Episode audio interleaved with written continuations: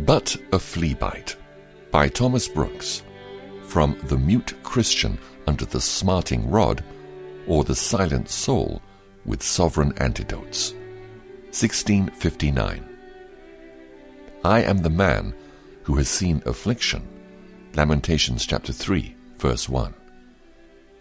Christian, your present afflictions are not great if compared with the afflictions and torments of many of the damned, who, when they were in this world, never sinned at so high a rate as you have done. There are many now in hell who never sinned against such clear light as you have done, nor against such special love as you have done, nor against such precious mercies as you have done. Certainly there are many now a roaring in everlasting burnings who never sinned as you have done.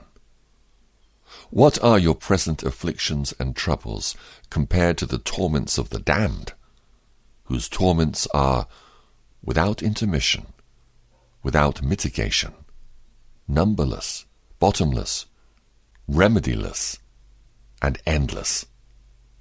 They have weeping served for the first course, a gnashing of teeth for the second course, and the gnawing worm for the third course, and the intolerable pain for the fourth course. Yet the pain of the body is the least part of their pain.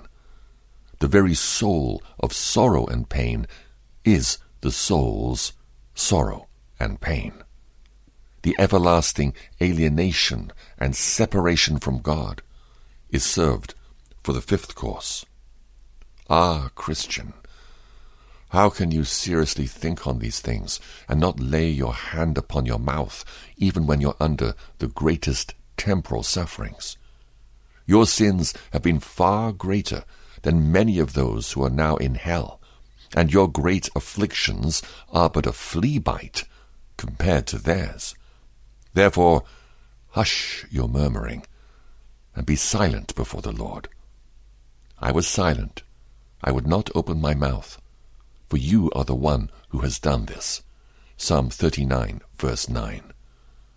Such is the splendor, the brightness, the glory, the happiness, and blessedness that are reserved for the saints in heaven, that had I all the tongues of men on earth, and all the excellencies of the angels in heaven, yet I would not be able to conceive nor to express that vision of glory to you. That glory is inconceivable and inexpressible. It is best to be hastening there, that we may feel and enjoy that which we shall never be able to declare. All the troubles, afflictions, and sorrows of this life, in comparison with eternal happiness and blessedness, are to be considered as nothing. They are but as a speck of sand compared to the fathomless glories of heaven. I consider that our present sufferings are not worth comparing with the glory that will be revealed in us. Romans chapter 8 verse 18.